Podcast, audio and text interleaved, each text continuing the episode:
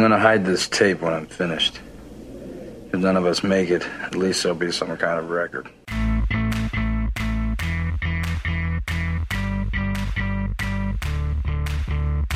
When you find the time, I'd rather not spend the rest of this winter tied to this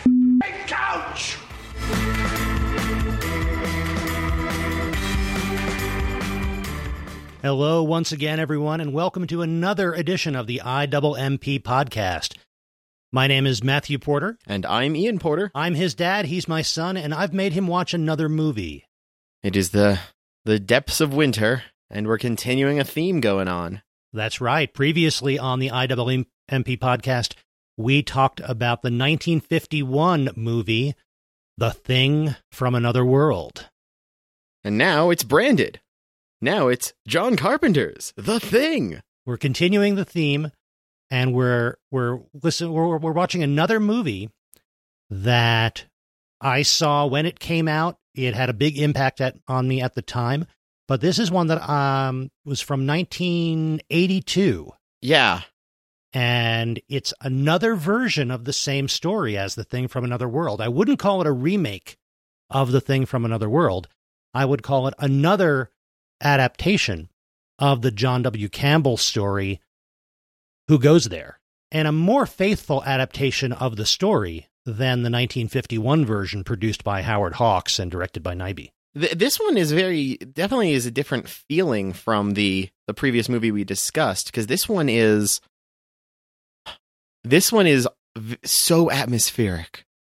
Oh my goodness. It is. Now, I wouldn't, I, I would definitely describe, I would describe the 1951 version as atmospheric, but very differently. very different atmosphere. The th- this one really leans in on some of the cold and it uses so much high contrast. It, the fact that this one is in color but it plays with its blacks and whites so interestingly is so weird when I'm thinking in my mind about the fact that we watched a black and white movie that felt almost colorized with how it was it was impactful but this one is a color movie that was so starkly black and white at times and then when it uses color it's hitting in a different way Yeah, and um, and I think that some of that difference in atmosphere and difference in tone comes from when these were made. The first one, the uh, the 1951 version, that was made by a guy who was known for very American movies, a lot of westerns and things, or produced by and very influenced by uh, Howard Hawks. And it was made at a time when America was still very much in the mood of, we just won the war less than a decade ago. And yeah, we have to deal with the commies, but they're no match for good old America, the uh, American know-how and capitalism and justice. And meanwhile, or, or, or decades later, in 1982, John Carpenter's version was made where America gave up on Vietnam when we're kind of locked into this will it destroy the world situation with the Soviet Union. It's a very different social atmosphere, and I think those are reflected in these two different movies. the the the clearest thing I think to tell kind of the that that social atmosphere and that mood aspect. This is a movie that opens up with a scene where you are horrified by what's happening and cheering for one side. And if you watch that again having seen the movie, you are horrified by what's happening and cheering for a different side. Yes, that it does play with your expectations here oh. very, very much. And by the way, before we go into more spoilers, it's hard to talk about a movie without spoilers. If you haven't seen the 1982 John Carpenter's The Thing, go ahead and see it and then come back here. Might be tipping our hand there, but It might be, yeah. But yeah, it's but yeah, th- definitely we're gonna have to talk about that because we gotta dive in.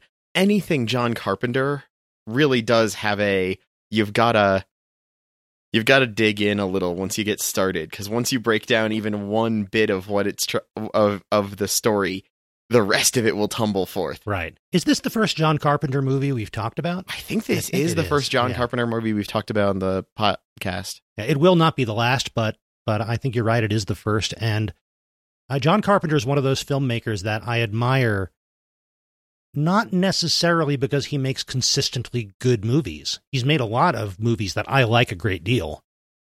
But he's one of these guys who he is an artist who must always be creating. He was just always making a movie. If he could get a big budget and a studio behind him, he would use that budget to its fullest. If he couldn't get a budget, he would make the movie he could with what he had. He just couldn't not be making movies. And I'm, I admire any kind of an artist like that, somebody who's always writing no matter what, somebody who's always making movies or music no matter what. And John Carpenter is an inspiration in that way. And partly because he's prolific, partly because he controls so much of what he does, regardless of his budget. It's it's always an interesting time, and uh, and uh, this that was just a little digression about John Carpenter because this is the first of his movies we've talked about. But um, but you're right, he plays with expectations, and the beginning of this movie is no exception. Because that the, the beginning is is the helicopter and the dog. Not the very beginning. I guess not the very beginning. That's the first scene that hits me, but I guess it's not the very beginning. The very beginning is is a little bit of a again a little misdirection because the very beginning is outer space and a flying saucer flying through outer space. I believe the flying saucer that we see appears to be disabled in some way, and it looks like it's about to crash as we see it headed towards Earth. And then we cut to the titles, and then we cut to the scene that you're talking about with the uh, the frozen wasteland. But I think that that um, that that very opening, that cold open on the flying saucer is significant. I'll talk more about that later.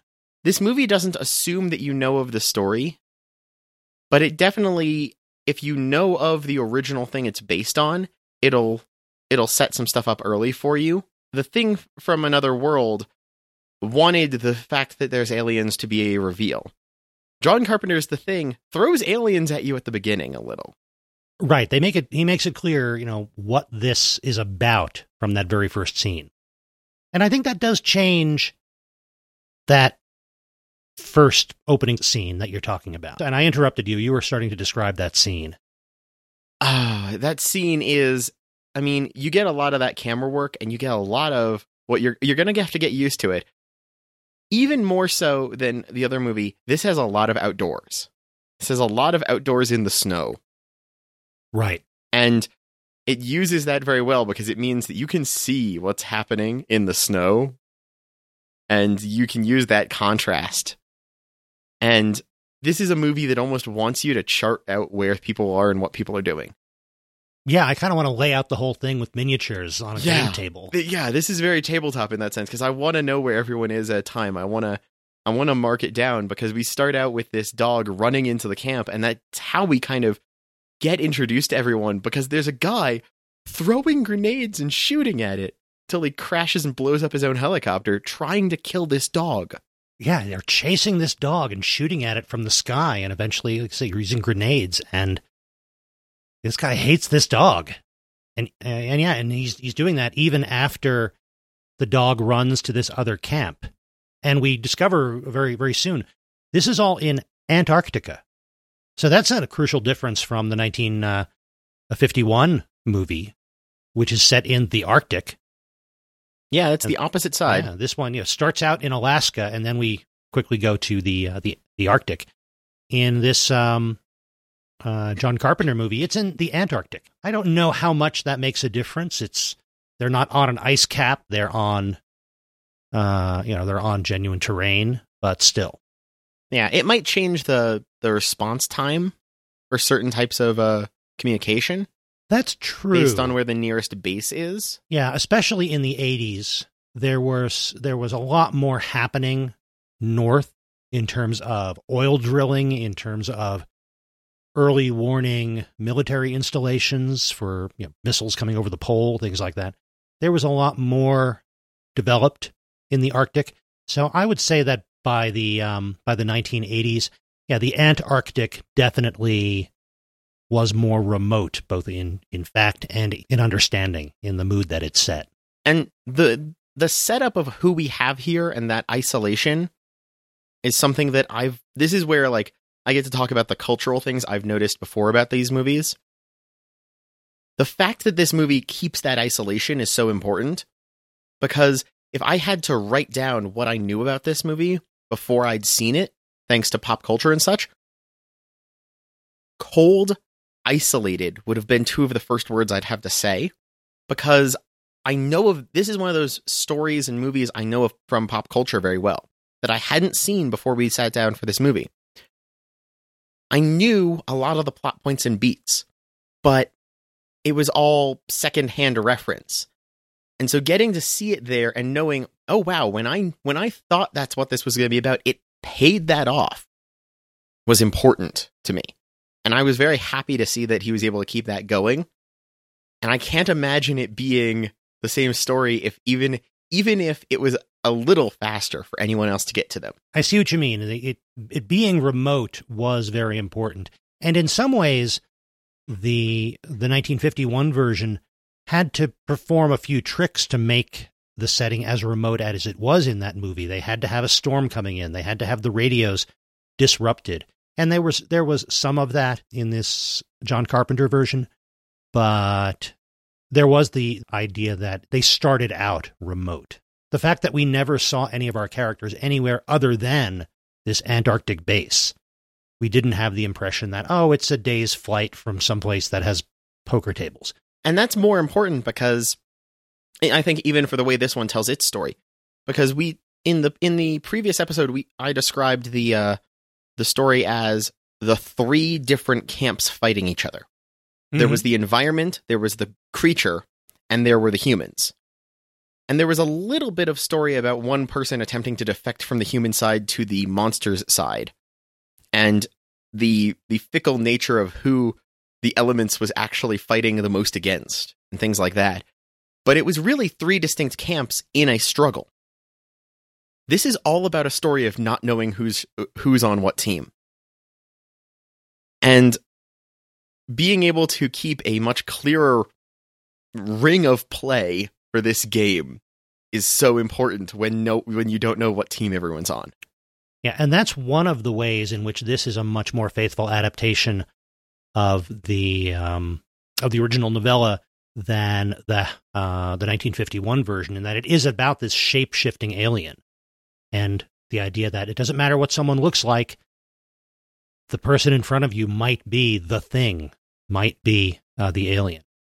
And that's and to back up a little bit that's what we learned very quickly is that the reason that the people from this other camp was chasing this dog was that the dog was infected by this alien life form and the people that we're following in this Amer- from this American base more or less de facto led by Kurt Russell's character MacReady who's really the not the commander of this research base he's the helicopter pilot but he quickly winds up taking control of the whole situation. It's Kurt Russell, of course he does. Yeah. Um, they find some tantalizing clues when they go to check out what they find is the wreckage of this Norwegian base, where you know, now everybody from that base is dead. Now that the people who were chasing the dog have blown themselves up, they learn what the people from this Norwegian base discovered. There's so much about the way they lay out the Norwegian base, which is what was happening to the base in the in the other movie with the burned, bombed out room, and the room with the giant ice block with the creature's body cavity from the ice block having risen out of it, and this decimation. It's like it's like they walk onto the set of the other movie, The Bad End. right. And then right. go and then say, "Oh, dang, stuff went down here. Let's go back to our ha- building." And then they do, and then all the rest of their movie plays out here. But there's very much some of those key key things of the broken windows and the bombed out rooms and such from the first movie are in the Norwegian base, and that was fun. It was. It was like this one big Easter egg for people who were familiar with the uh, the earlier movie. Everything we had seen from the earlier movie had taken place in this Norwegian base, and like you say, it had the bad ending with the dog escaping. And meanwhile, we're getting all these little hints of this dog, which is not the dog. It's not a dog. Taking over or like planting the seeds of what will happen later across the building. It attacks at least and possibly can like takes over at least one person and it's put into the kennels with the other dogs. Right. Though before we leave the Norwegians, yes, I want to mention the fact that they find videotapes shot by the, or movies shot by the Norwegian team.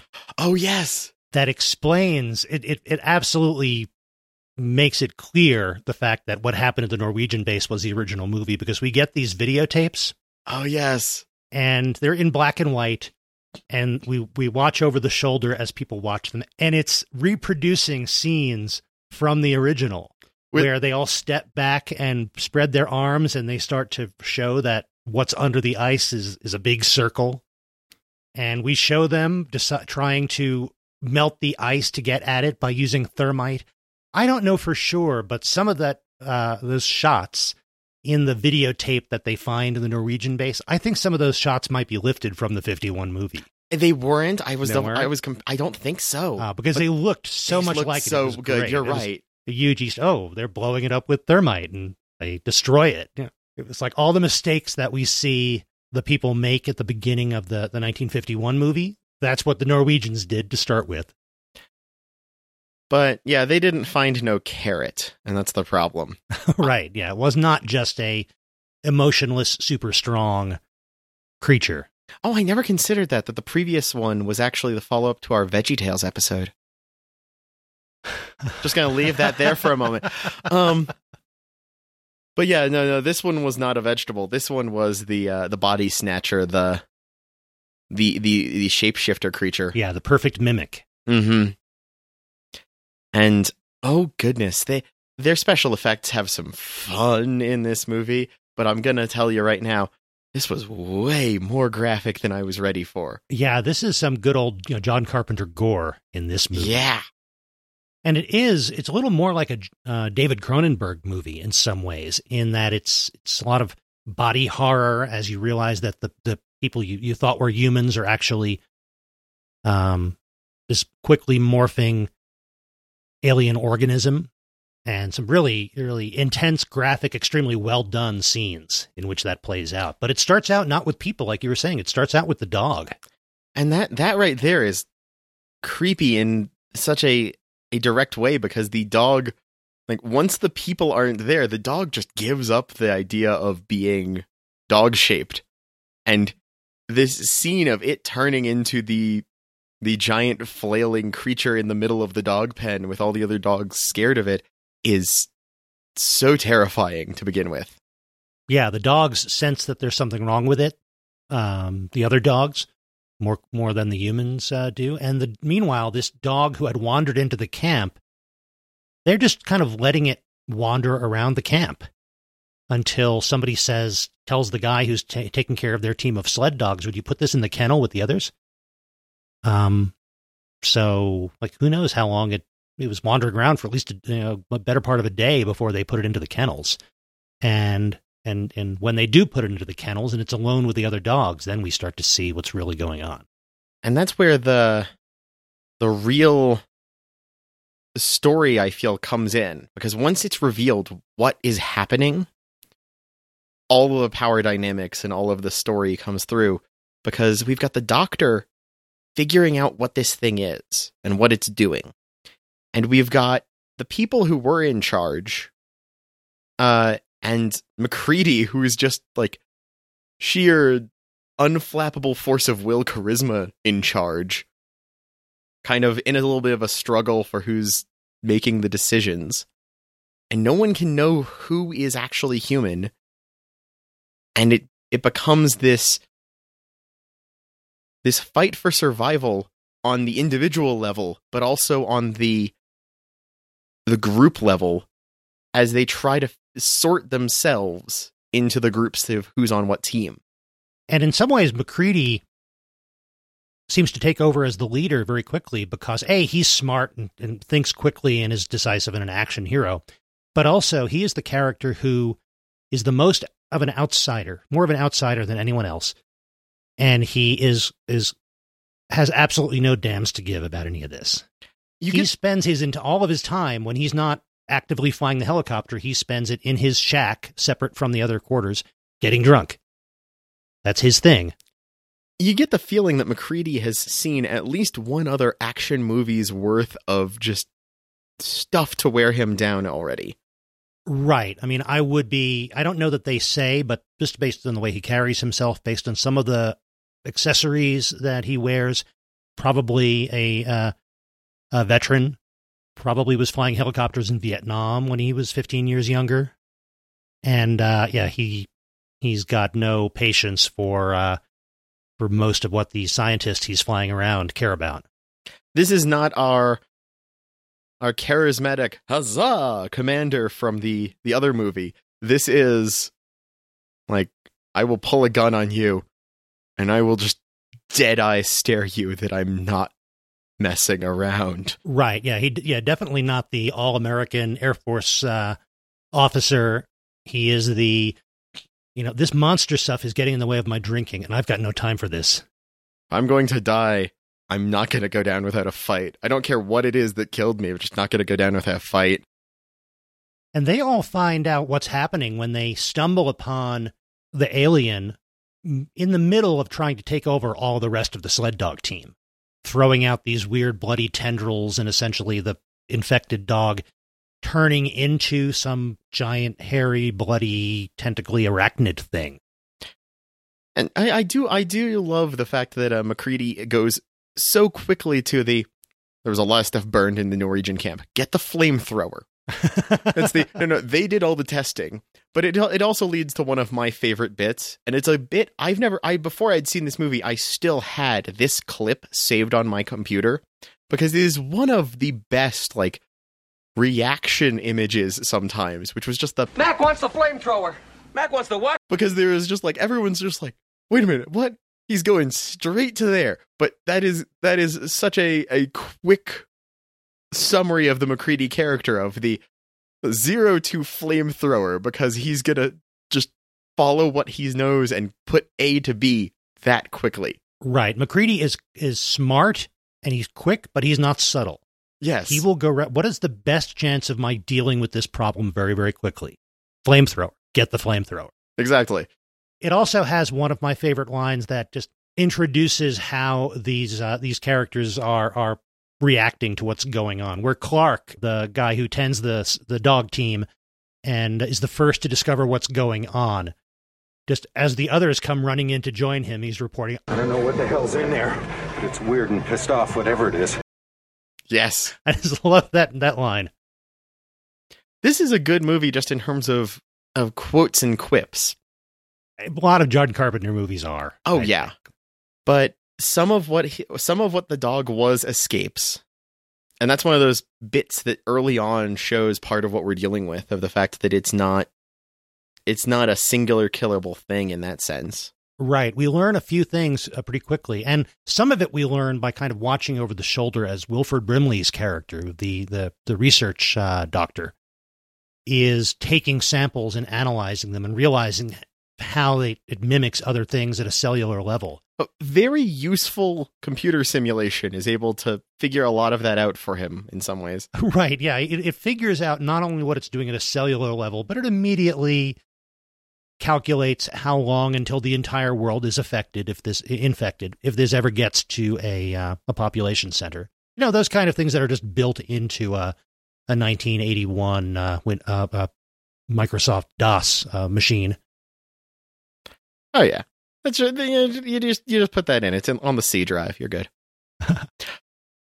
I I gotta say this the one one thing that bugs me about this story is that they early on say that any contact can be infection, right but then there is not as much control and careful planning to avoid infection as I'd hoped. There's Yeah. a little bit like Eh, they they make a very serious, you know, one drop is death, but then they're not as careful as I want them to be. Then, if they told me like the moment it sees that it can, it'll turn this bit blue and then it'll grab you, like that's all it needs for this for every single other scene to work out the way I'd expect but the any bit can still look like whatever it wants and still grab you is great for suspense but it, it frustrated me the person who takes down the notes as to how the things work. It's the way i deal with scary f- stories. I i try to create the the rules list. Right. But the fact that it was a little fast and loose on that at times did got me but i appreciated all the rest of it. True, but they do establish fairly early on that it needs a certain amount of time and isolation because it takes some time for this alien material to fully mimic another living organism. So that you know they're putting in storage the body of somebody who's been killed and has been fe- infected by this thing. And then you know the two people are doing this. One person has to leave. He comes back and finds the other guy like dead and half mimicked. So that's kind of where they learn that rule and why they institute the idea that nobody should be alone. Everybody's got to be in sight of somebody else at all times so that we know if this thing tries to take somebody over. And of course, there are all these logistical things about somebody is out of sight of, of all the other people for a little while because they were outside or because they, they got away or something. And that's where you know, the idea of plotting this all out with miniatures would be. I mean, I don't know if John Carpenter did anything like that, but maybe he did to keep this all straight. But it becomes so important who was where, with whom, when. Because much of the movie is trying to figure out, and the characters trying to figure out, who is really human and who has been taken over. Because we also learn the strategy that this creature is using, and eventually we hear MacReady articulate this, and that is if it can hide, it will hide, because that's the safest course of action. It will pretend to be as human as it possibly can and bide its time till it eventually can get out to where there are more humans. If it is discovered, then it will use its ability to change, its ability to grow, its ability to exert strength and kill people to ensure that at least part of it gets away to take something over later. And that knowing that strategy drives the whole second half of the movie. Mm-hmm. And that's when the the the two teams being defined happens, and then it's just sorting who who's on what. Because everyone is kind of on board with the no one watch everyone else, uh, everyone watch everyone else thing to some extent after the initial combat, and then it's finding who stopped playing that game. And we've got some pre existing tensions. Not everybody at this uh, base was friends with everybody else. There's a particular animosity uh, that some people have for the nominal commander of the base is played by Moffat. I forget his Daniel Moffat. Forget his uh, uh, first name, but he's a, a, terrific character actor, and he plays the the the leader of this research base who wears a sidearm, and others seem to think he's a little too fond of being in charge.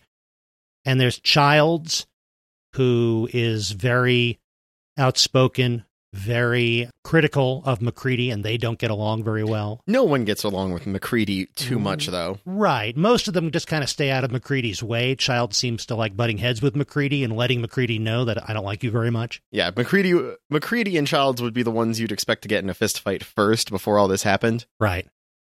And meanwhile, the the research scientist who discovered the threat to the world that this thing represents he has gone in with a fire axe and destroyed their computers and destroyed their communication system. And he is responsible for how isolated they are in the second half of the movie. In that it's not just that a storm blocked their radio signals like in the uh, the 51 version, it's that this scientist, when he figured out just how dangerous all of this is, he wanted them to be isolated he he hadn't gotten to this yet, but you get the impression that he just figured we all need to die up here rather than risk the rest of the world. Yeah. He also I think he disable he disables a lot of the vehicles too, right?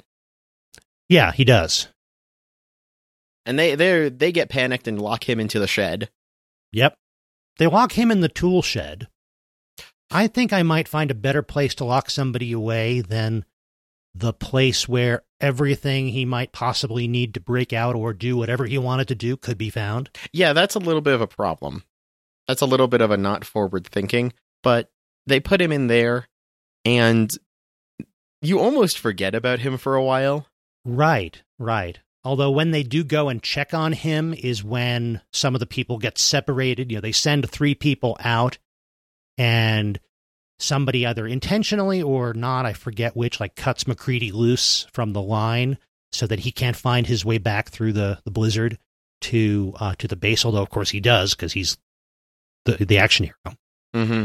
So yeah, well, they they he's Blair, the doctor who's locked away, is kind of this you know little external loose end to be dealt with through a lot of the movie. There's a lot of setting up stuff that pops up later, I think, across that first half and into the second, because they set up like different clue points that then get touched upon later in terms of uh him in the locked up room they they have uh someone destroys a bunch of the blood bags they've got and the the medical supplies so that they're running on low on that Right. and they set up a few things about um like systems and tools and things that people have on hand. Uh the amount of explosives they've got on hand and things like that i believe is kind of hinted at and mentioned then. True, and it um so it becomes not just a question of figuring out who might have been alone for a certain amount of time, but it's also who had access to the keys to this medical locker, who might have been able to destroy the um the equipment and the, the helicopter and the snowcat. in some ways if you were to try to map this out you could try doing so on a clue board. It's like this person with this in here and this person with this in here. But this guy is an is also a thing. That would be a cool board game. that would be a good board game. I, I think there is a board game for this. Yeah, there might be. I gotta check about yeah, that. Yeah, we got to find that. but then once everything starts like clicking into place because the this is around the point in the story if i'm following linearly along when they figure out or when MacReady figures out the um oh no we've got the autopsy first because that reveals something uh when they go check one of the bodies Oh, right, right. They they check the bodies and they find that it was like part way turning into something else. Mhm. How how is that depicted? Well, they they check one of the bodies they bring back, and they find they, they find that it's you know halfway changed before it got burned, Oh, right, one of the bodies that was frozen outside the Norwegian camp. Mm-hmm. Right. and that's when they start noticing things are mimics. But then they're checking their own dead, and they learn like it was pretending to be dead during one bit, and there's a really creepy scene with it turning into a mouth. Oh, that was when uh, that was later on when one of later. the scientists had a heart attack. Oh yeah, And uh, but to back up, you're right. It was um, uh, the autopsies revealed some of this. These may look like humans on the outside, but inside, like there's half of a head of something else because it was preparing itself to to change form. And the thing they found outside the um, the Norwegian camp, it looked like two humans fused together in this bizarre, horrifying way. they spend a lot of time focusing on some of these models. Right. It turned out it was probably the thing trying to reproduce by splitting apart into two things. But uh, but it was really creepy either way. And uh, but yeah, later on, one of the scientists uh, has a heart attack, and one of the doctors are they're trying to revive him, and they're they're using the uh, defibrillator paddles, and his hands holding the defibrillator panels go right through the guy's chest because the chest has now opened up into this giant mouth with teeth and bites the guy's hands off, paddles and all. which is ho- I mean that that that was a bit where I had to look away. It was fast and gory and creepy, and it was just surprising in in this very effective way. a, a lot of modern horror wants to use the jump scare, but it uses the jump scare by getting in the camera and therefore the audience's face and using proximity and sound for the fear. This one had half of its jump scare be back a step, watching the reactions of everyone else getting surprised by this. It was a jump scare by adjacency instead of directional. Yeah, it wasn't a jump scare in that a jump scare is usually something that we weren't looking at is suddenly loud and fast in interface. In here, it was something we are looking at, we are focused on, and we're invested in. We've all seen in movies and TV and um, maybe in the real world scenes of someone being revived from uh, from a heart attack. So we are focusing on this, we're invested in the outcome, but we know what we're looking at. And suddenly we're still looking at it and it is completely different than we thought it was. Suddenly it is dangerous, it is weird, it is inexplicable, and we're still looking at it because we were focused on it for one reason and now it's something else. That was the one point in this movie that I think the movie conveyed the same and created the same sense of emotion that the characters must have been feeling. Mhm. That, you know, we are we know what we're looking at. Wait, no, suddenly it is something completely different and totally dangerous. And we learn from that because after this thing has now attacked someone and they burn it immediately, they're fast on that. They've got their flamethrowers ready now. They know what to do. But part of it tries to run away. And they learn, oh, this thing can like split off. It is the, the this isn't one creature. This is a pile of creatures when it takes over. Because there's this really weirdly comedic scene of the head running away and then being noticed. Right. It like sprouts spider legs or something and becomes this, again, arachnidal sort of thing Mm-hmm. and crawls away. Very weird. It makes you wonder if that's its more if an arachnid is more of its base form, or if one of the first things it learned to mimic was an arachnid. Oh, that's a good point. I wonder. Yeah. But but there's this weird, almost comedic scene of like this thing looking at MacReady and MacReady looking back, and there's this ta- like shot, reverse shot, shot, reverse shot. You're kidding me! Before they blow it up. And I do wonder, you know, why are there so many flamethrowers at this base? And do we ever learn what kind of research was being done at this Antarctic base? It's like Facility 41 or something. You know, we I don't think we ever find out. What are these guys all doing down in the Antarctic with lots of explosives and flamethrowers in their basic equipment? and fully equipped medical labs and scientific research labs and things. You know what? We're not sure. This is a weird question. I want to know why this base is there. Yeah. This is a well-stocked base for this for Right. the thing they happen to be facing. Now, here's an idea. It gets a little bit alien. Uh, you know, the um, you know, Ridley Scott Alien saga. Was this base sent there because somebody knew there was something in the ice? That's another difference from the uh, 1951 version, where whatever it was crashed recently. In here, they establish this thing has been under the ice for somewhere around 100,000 years. That that early at the beginning is completely faking you out because you think that this has just happened and then it's a no. That was ancient that you saw in the that early be- start. That's freaky. Right. I'll have to take a look, see if the, they've m- moved the continents around any, any. Not that a hundred years is that big a time geologically, but um, but yeah, it's like the it's like this thing is uh is this flying saucer is crashing. Then a hundred thousand years later, there's a dog running across the ice. And that's actually one of those useful things as to why they had to move it from one pole to the other because they needed land mass that it would stay on. True, it would move around too much if it were in the uh, the ice cap. It could have floated down to Russia if it was, right. or or maybe can- Canada, but I think Yeah, it depends on just where it ended up. depends on where it ended up. It wouldn't have stayed in one place as long. But that's a great point. Yeah, I guess it really would have to be uh, in the Antarctic to stay put in that way for 100,000 years. That's a great Mhm. point. But yeah, there, there's a question as to why they've got so much explosive, but they Right. use it. Yeah, they've, they're, they're there. There's a whole bunch of guys down there doing some kind of research, and they've got a lot of dangerous things with them. But that, that scene when the, the guy's head runs away after they discover that he's, uh, he's an alien because he had the heart attack, that teaches MacReady something.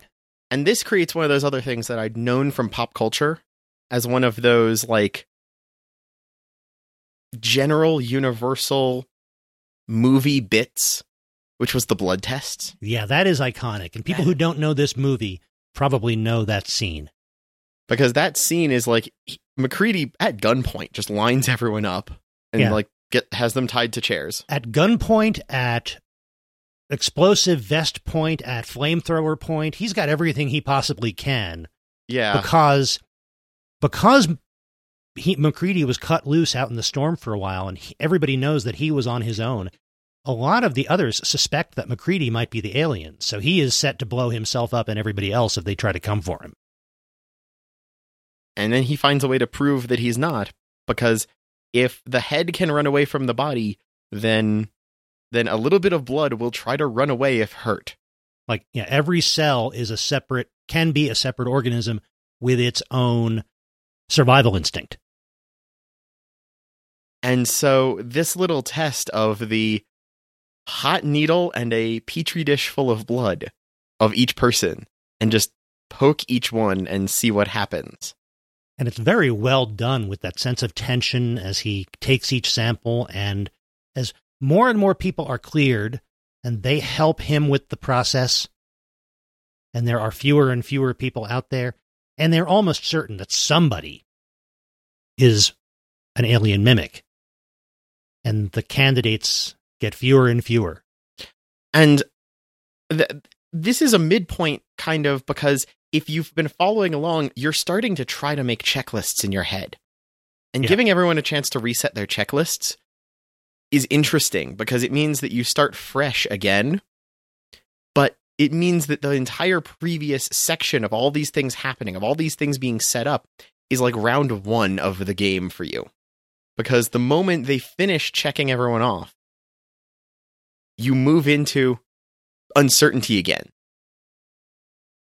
and every and you get you get that tension building once again Yeah, you're right. I never thought of it as a reset, but it really is. Okay, as of that point, they know who is who is human, and it turns out that some one of the one of the guys was uh, was an alien, and there's this great violent scene as it's it's the there it's it's one of the people tied down to the couch.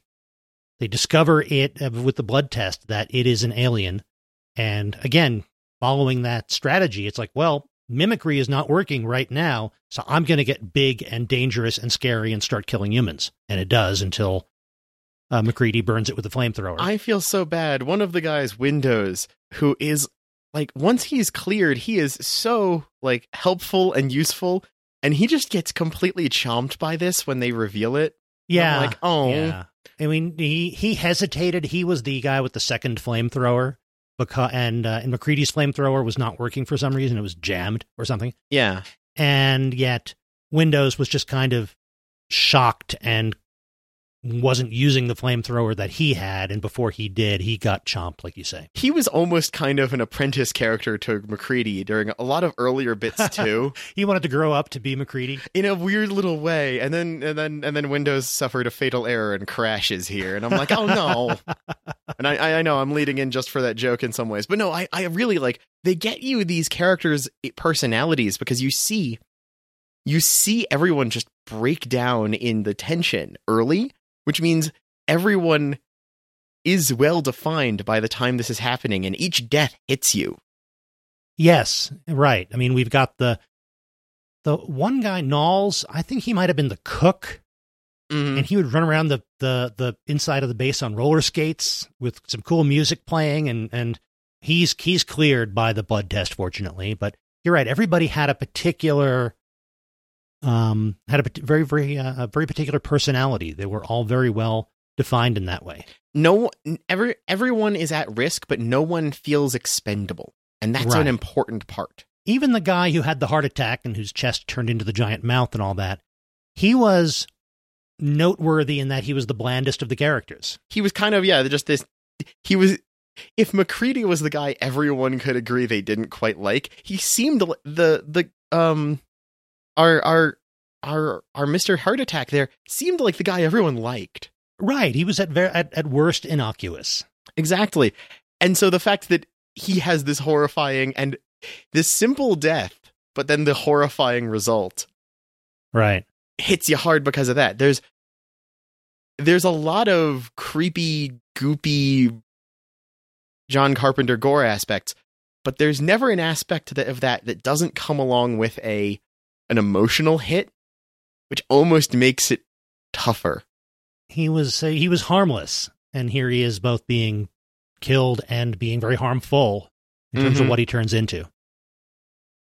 So that leads them to have this smaller number of uh, of people, and they do decide at some point that you know this is too dangerous. We can't get out of here. We have our priority has to be destroying this thing. And then, I think it's shortly after that that the they go check on Blair, isn't it? Yeah, well, there's a little bit more there. I thought there was at least one more like round of infection and combat. Oh, is there? I thought so. It gets a little muddy at this point because the pace really shifts here. They've spent so long building up tension, but the end of the movie's runtime is coming up, and I feel like things just get a little faster here right. Yeah, action movie style. That it just um the uh, they put the accelerator down. There are more more violence, more explosions, and things um you know keep spinning out in that way. But they go to check on their their doctor in the shed, Right. and he's not there. No, he's not there. Previously, they would go and check on him, and he would ta- say these apocalyptic things about none of us can get out of here, none of us should get out of here. He's got a noose hanging from the ceiling, though he hasn't used it. But then they find out he's just not there. And he's got a secret passage.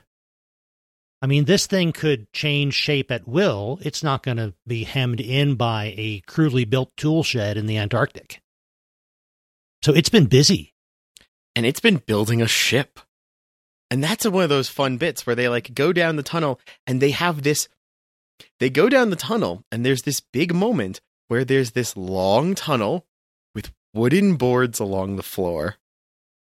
And the and the the fight in the tunnel as they find a ship at one end and then go back to like nope, we got to get rid of this. And in a fun reversal of the original, the fight becomes it's dangerous for the humans to be on the wooden boards. Right, right, and it was very, uh, very much a great nod to those uh, those crucial scenes in the 51 version. hmm because the, the this creature is now once again we've seen that once mimicry is no longer an option, this thing is just a a, a gnash a, a a whirlwind of of spikes and teeth and gnashing and wailing that will come for you. Right, it'll grow whatever it needs to grow, be it claws or or spider legs or tentacles or teeth, to destroy whatever's threatening it, and it will grow to whatever size it needs to. I don't know how exactly conservation of mass works there, Yeah, it's but not. it figures something out. Yeah, it figures something out, and it just starts land sharking up through the floor. hmm and the sheer ama- a, a lot of people wind up dead very fast in this bit because of enclosed corridors and this thing no longer caring. Right. You go from there being like four or five of them left going around planting explosives. Oh, and at one point it takes out the power system for the heat, doesn't it? Yes, Like in the in the 51 version, it and they start to think that well, either it has an escape plan or it figures if it gets rid of us, it can wait another 100,000 years if it has to. hmm But uh, they're going around trying to essentially plant explosives and destroy the base, get to the generators, get to the fuel support uh, so- sources, and uh, but during that process, they start getting picked off by the the creature because they separate into groups to, and then we see what's happening to one group that's being destroyed, and then the other group gets separated. it's almost a little more generic uh, horror movie at this point. Right, a little more kind of dark maze. What's around the corner? Where is the monster? Kind of stuff, and it works very well. It's a good example of that, and it's the appropriate place in the movie to turn it into that. mm-hmm. But I mean, you do also get more questions as to why there's this much explosives in this. Right, right, The- the and these extensive underground tunnels too. I'm getting more and more cu- curious as to why they were up there to begin with. You've gotten me on a weird train here of wondering why. Why do they have this much explosive? I don't know. But pretty much the it ends with a giant fireball, a giant explosion that blows everything up. MacReady succeeds in using the explosives that he had over down in the, the generator room where all the fuel was to really the entire camp is exploded in, in flames. And then Childs comes back, and Childs had gotten separated from the others. We didn't know if he was dead or not. And this is the final iconic scene I knew of, which is a clutching his flamethrower MacReady in the bombed out corner of one of the buildings, sitting on the floor, as Childs comes and sits down opposite him, holding his own weapon. And neither of them trust each other anymore. Right. Neither of them trust each other. MacReady makes the point that, you know, if either of us had a surprise for the other, there's not much we could do about it now. So you wonder if um if one of them was the alien, why were they staying mimicked? Why didn't they just kill the other? And yet, maybe there was some other strategy there. Maybe they thought that, uh, you know, if a flame this big is going to attract attention, maybe some other humans with a working vehicle will show up. Maybe I'll just let this human freeze to death once the fire goes out, and then I can go and finish building that ship that Blair was working on. So I suppose there there were reasons why it was possible that one of them was uh, was an alien. But it ends with you un- being uncertain. And that, oh, that gets you. Yeah, they're just sitting there waiting for the fire to go out, and then they'll freeze to death. And in the meanwhile, they're they're passing a bottle back and forth. Which is not good method if it is in fact one of them being bad. It's like, nope. Well, I mean, of all the different vectors of of of uh, infection at that point, the bottle's probably the the least of their worries. Yeah. It's probably one of the least of their worries. But it is, on the one hand, it is a very comprehensive ending in that all but two people are dead and the building is in flames, and you start to realize, yeah, this is probably more or less how things might have gone over in the Norwegian base, except for that dog and the two people in the helicopter getting away. And we don't know what then happens to those two remaining people. Yeah, this is one of those movies whose ending is is final, but also not not a the end card in some ways. Right. It doesn't ask for a sequel, but it leaves some questions unanswered in a good way. Right. Which might be leading us into our questions here, but I'm trying to think if there's any final points I want to make about just watching this movie as a whole. And definitely, definitely this has a, a, a feel to it. The entire movie has kept you on this tension curve the entire way. It has kept you invested in these people. It has kept you interested in what's going on. But it has done so while never making you feel like it, it is is a movie that makes you feel alone even when it's full of people in the in the uh the scene and that is good it is it is a highly stylistic movie in terms of its its tone and in terms of its environment in that sense That's a good point. We talked about the feel of the 1951 version being very claustrophobic. We're in these small rooms inside the base. I mean, after the first act of the movie, everything's pretty much indoors in the 51 version. There's all this overlapping dialogue. People are a little bit too close together. I always kind of felt like the in the 51 version, like when I'm watching it, I'm one of this group of people. I'm not just watching them from a distance because there is no distance. We're all stuck in this tiny room and I'm one of them and we're all tripping over each other's conversations and trying to figure out what to do.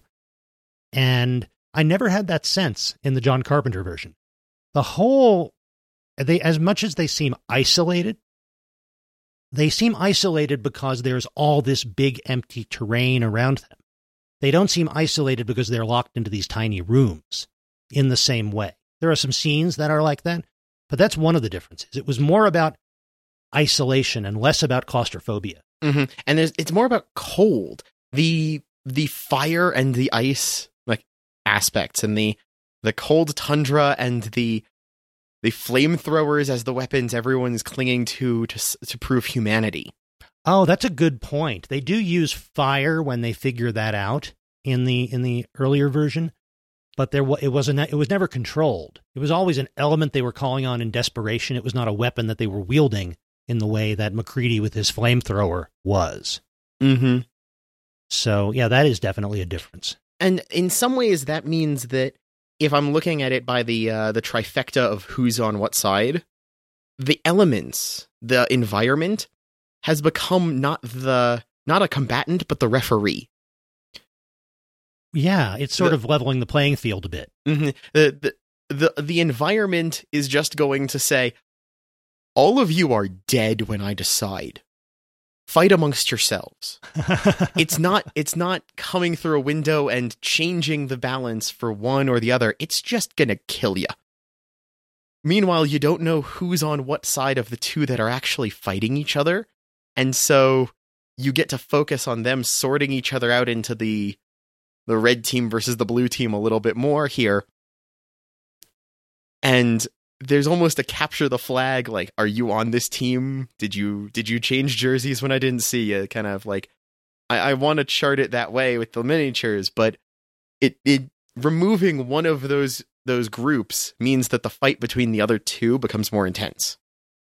And that's where in both of the movies that final gambit of the the alien entity is so powerful because it changes that dynamic. Suddenly it's deciding if I let the cold in, if I let the, the elements win, I can wait and I can survive. If I let the cold in, you're all dead. And that that changes it. Mm-hmm. Essentially it's the the alien has now recruited the the elements to aid its ultimate survival because it knows that it's going to kill the humans and not it. And in, in some ways, maybe that question means that if we're looking at the elements as a whole, the humans have always had fire in this one, Right.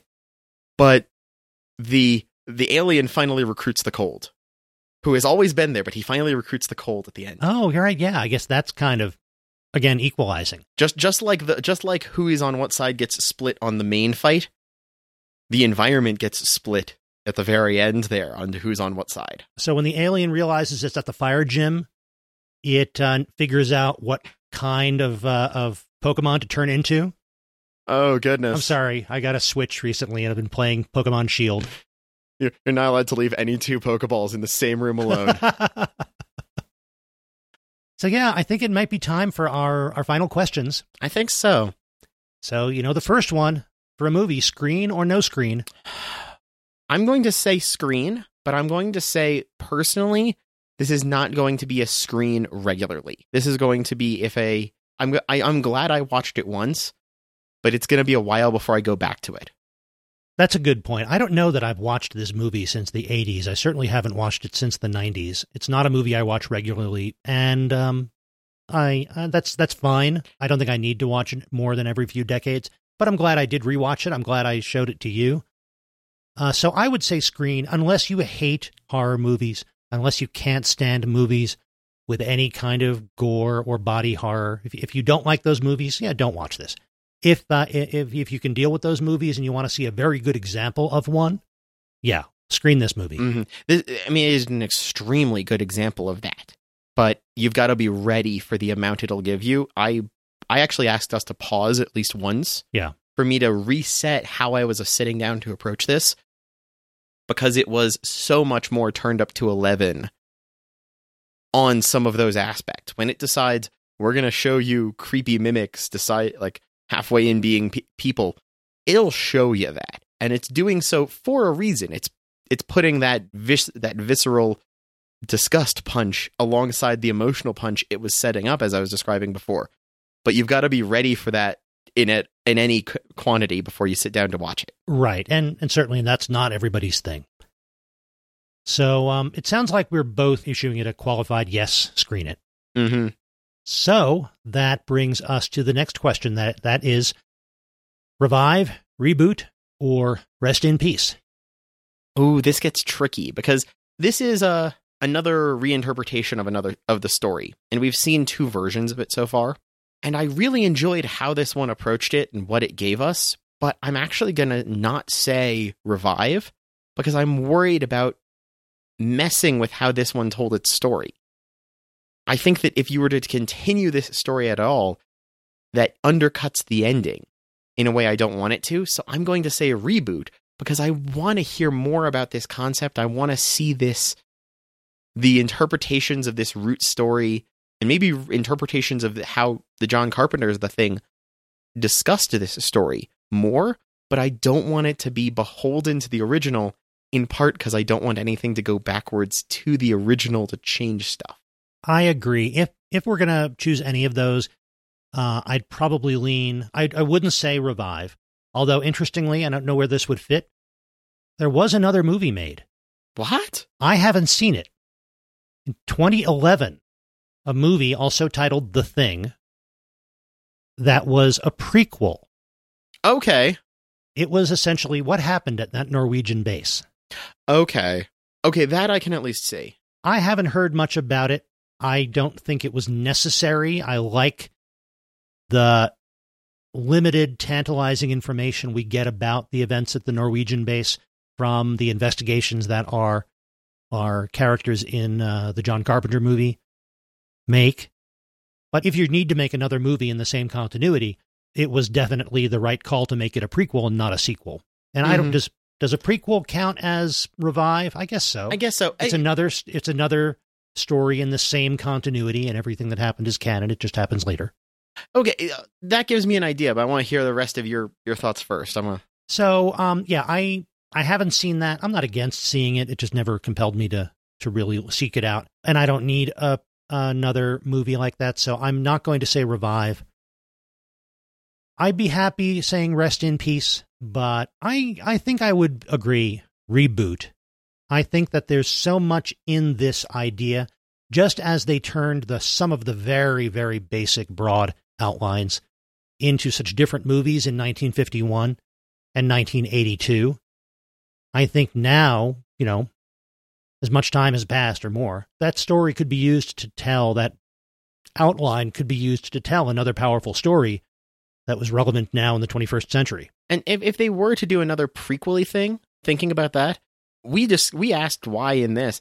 I could see something that's a little bit more of a a Sorkinian political drama that happens to end with the fact that there's you know now a base out there with a, way more explosives and fire things that they need because someone decided that they had to get funding to this thing. You could give me a story that doesn't have to be set there with the creature that happens to lead into why they've got the stuff there but we don't need that. I'd like I'd like to see them explore the story of what we've got in the potential here. And if if if this is a lens being used to review society at different times, let's let's let's point the lens again and see what we get this time. Now, if we're going to reboot this, have a, a new take on this basic story originating with that uh, John W. Campbell novella, where would you set it? The 1951 movie was set in the Arctic. It starts in Alaska, takes place in the Arctic. The 1982 movie takes place in the Antarctic, and we talked before about it. In some ways, that had a more a more remote and isolated feel than the Arctic would have in the 1980s. Would you pick one of those two environments, or would you move the story somewhere else? It kind of depends on what part of the story you're trying to tell. Are you trying to say a story about the risky thing we can't have escape with isolation? Are you trying to tell the story of something that comes out of the ice? That might be very important and, and poignant in a day and age where there's less ice. Are you trying to do something where it is are you are you trying to keep the environment as much of a competitor as some of these ones had where you need an environment that is harsh to human life in a way that it might not be other elsewhere? I could see you moving it all around. If you still need the isolation, the the Antarctic's great.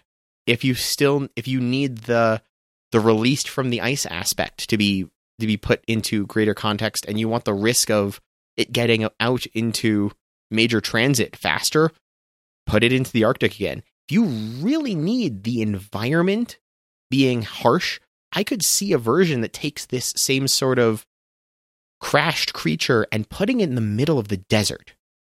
Hmm. Replace replace our snow with sand and give us a a desert research station, desert telecommunications station that finds something as a dune shifts, and it's this this thing that attacks, and the heat will kill us all instead of the cold. But you can parallel back the other way. You could tell that same sort of story as long as the environment was harsh enough. I could see you playing it with any of those, depending on what aspect you're trying to emphasize for what story you're attempting to mimic in the the real world that you want to you want to make commentary on. Yeah, I could see that. I could see it being moved to something like a desert environment. I could also see this story being told in an undersea base Ooh, because, you know, it's isolated. The environment outside wants to kill you with, you know, temperature and pressure and no air. And there could be things under the ocean for a long time that we don't know about. And, uh, you know, thinking about it and describing that, there might be ways in which James Cameron's The Abyss is a relative of The Thing, but with a happy, friendly New Age ending. I don't know. I might be off track there, but it just occurred to me where a bunch of people in an isolated underwater base and there are aliens around. Uh, yeah, that I sounds like a movie. Yeah, that kind of does, huh? Another possibility that might be relevant for the next few decades put it on the moon.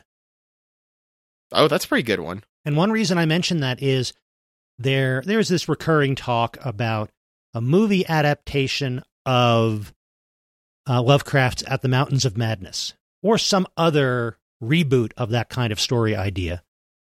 And that was set in the Antarctic. And that was set in the Antarctic in like the late 1920s. That was like the remotest place you could imagine humans going for any scientific purposes back then would be the Antarctic. And it's not as remote anymore. There are people in the Antarctic all the time now. So maybe, especially as various countries around the world are starting uh, efforts to go back to the moon, putting it on the moon would uh, would make a certain amount of sense. It wouldn't have quite the same sense of urgency and danger about it getting to the rest of humanity if it's on a different planet, so to speak. But in terms of creating an isolated remote environment, the moon might be a great setting. I have a counterpoint. I can make it urgent for you. Oh, yeah? This movie has them f- come across a building that is very much the scenario of what happened in the other movie, twisted a little to fit its version, and then continuing on to another place. Give us the story of a moon base. Because we've got our our international group, more of the ISS crew kind of group, coming to set up, but there's an earlier expedition done by a private firm that had set up a partial base, and they're going to be setting up next to it and maybe have some communication and such.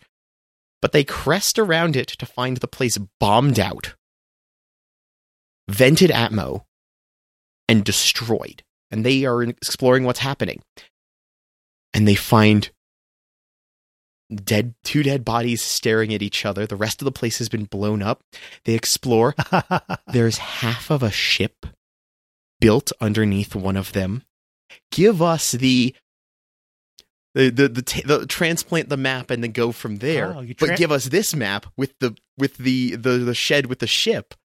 And that means that it was already almost done making an escape route. you tr- oh, I like that. You transplant the end state of John Carpenter's The Thing to the moon and then pick up from there. Mm-hmm. Just like they transferred the end state of the, or the bad ending end state of the 51 movie to the Antarctic and carried on from there. I like it. You can do that with that, but that gives the the fight already happened and the escape method was almost already complete, and then it becomes a defend the point. It's still out there. We can't let it get back to finish its ship, being our fight and problem. Right. Yeah. It, you start out with, it's got a way to get off here if we let it. Mm-hmm. and maybe it can't survive in hard vacuum. So it just has to wait long enough for someone to find a piece of it to bring it into a proper environment so that it can grow and take more things over and get into a suit that'll let it finish its spaceship. The moment we opened the door, the fight started again. Becomes our problem. Right. So hard vacuum becomes like the ice. It can wait, it just can't operate there. Mm-hmm. I like it. That that works. That works really well. Oh yeah. So I mean there there and that that kind of continues that I mean there's so much of this story that respects the previous version. I'd say. Right. Yeah, it it acknowledges that. It it's it's bypassing it to go back to the original fiction, but it acknowledges the uh the 51 version. And so I would hope that anything else that would continue on would do the same back because there's so many people who know this story because of John Carpenter's The Thing. And so if there was anything else that wanted to continue with this this root story, I would hope that it could show this movie that same kind of respectful nod because it was how it it was how this story was able to continue in that sense for this time. And early on we could have a a, a really brief cameo by Kurt Russell as a vacuum frozen MacReady in the remains of the old base. I hope he would be open to that. Oh, I would hope so. That'd be fun. So there, I think we've answered our questions Yeah. and we've continued our, our winter theme going from the Arctic to the Antarctic. This is this has been a fun combo. It has, yeah. We haven't done too many uh, of those sort of themes unless you count Altered States followed by Veggie Tales, which I do count. I do count as well. Yeah, that was that was that was a thing. But th- this sort of themed month is something we might come back to because Right. giving giving a set of stories in one thematic group definitely let us compare them in ways we hadn't before. And we will be back in a couple of weeks with Mhm. another podcast, more talk of, of media from the 20th century. And in the meantime, uh, Ian, where can people find you? I can be found on Twitter as Item Crafting, on Twitch as Item Crafting Live, and on YouTube as Item Crafting. And you can find me at matthewfporter.com. You can find me on Twitter at by Matthew Porter. And uh, you can find the podcast at immproject.com. There you'll find all of our back episodes. You'll find a link to our Patreon. Thank you very much um, uh, to our supporters for supporting the, the podcast. If you're interested in supporting the podcast and getting some interesting uh, bonuses and benefits for that, uh, go ahead and follow that link from immproject.com. And you can always join us on our Discord to be able to chat with us about the movies we've talked about on the show, what we might be talking about in the future, and the things you've been watching now. Absolutely. And you'll find a link to that on immproject.com as well. So thanks for listening. Thanks for downloading. Thanks for supporting. And we look forward to talking with you again soon. And in the meantime, go find something new to watch.